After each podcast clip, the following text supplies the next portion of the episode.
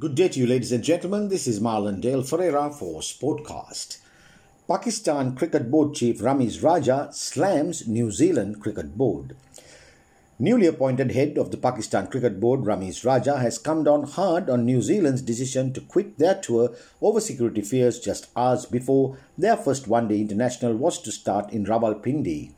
New Zealand had arrived in Pakistan for a three-match O D I and five-match T twenty series after eighteen years.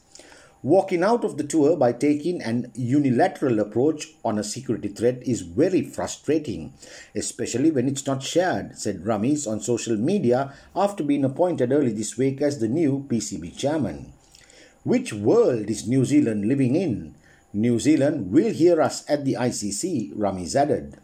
No specific details about the dangers or risks the New Zealanders could face on the tour of Pakistan were made clear by them. Until earlier today, Friday, we felt that the mood among New Zealand's players was good and they were willing to play. We were confident in any case that we had the security protocols in place to ensure this tour would go ahead without incident, a P C B official was quoted as saying.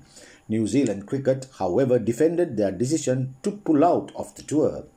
Following an escalation in the New Zealand government threat levels for Pakistan and advice from New Zealand cricket security advisors on the ground, it has been decided the Black Caps will not continue with the tour, New Zealand cricket said on its website. New Zealand cricket chief executive David White said the advice he received made the tour impossible to continue and that he was supported by the New Zealand Cricket Players Association.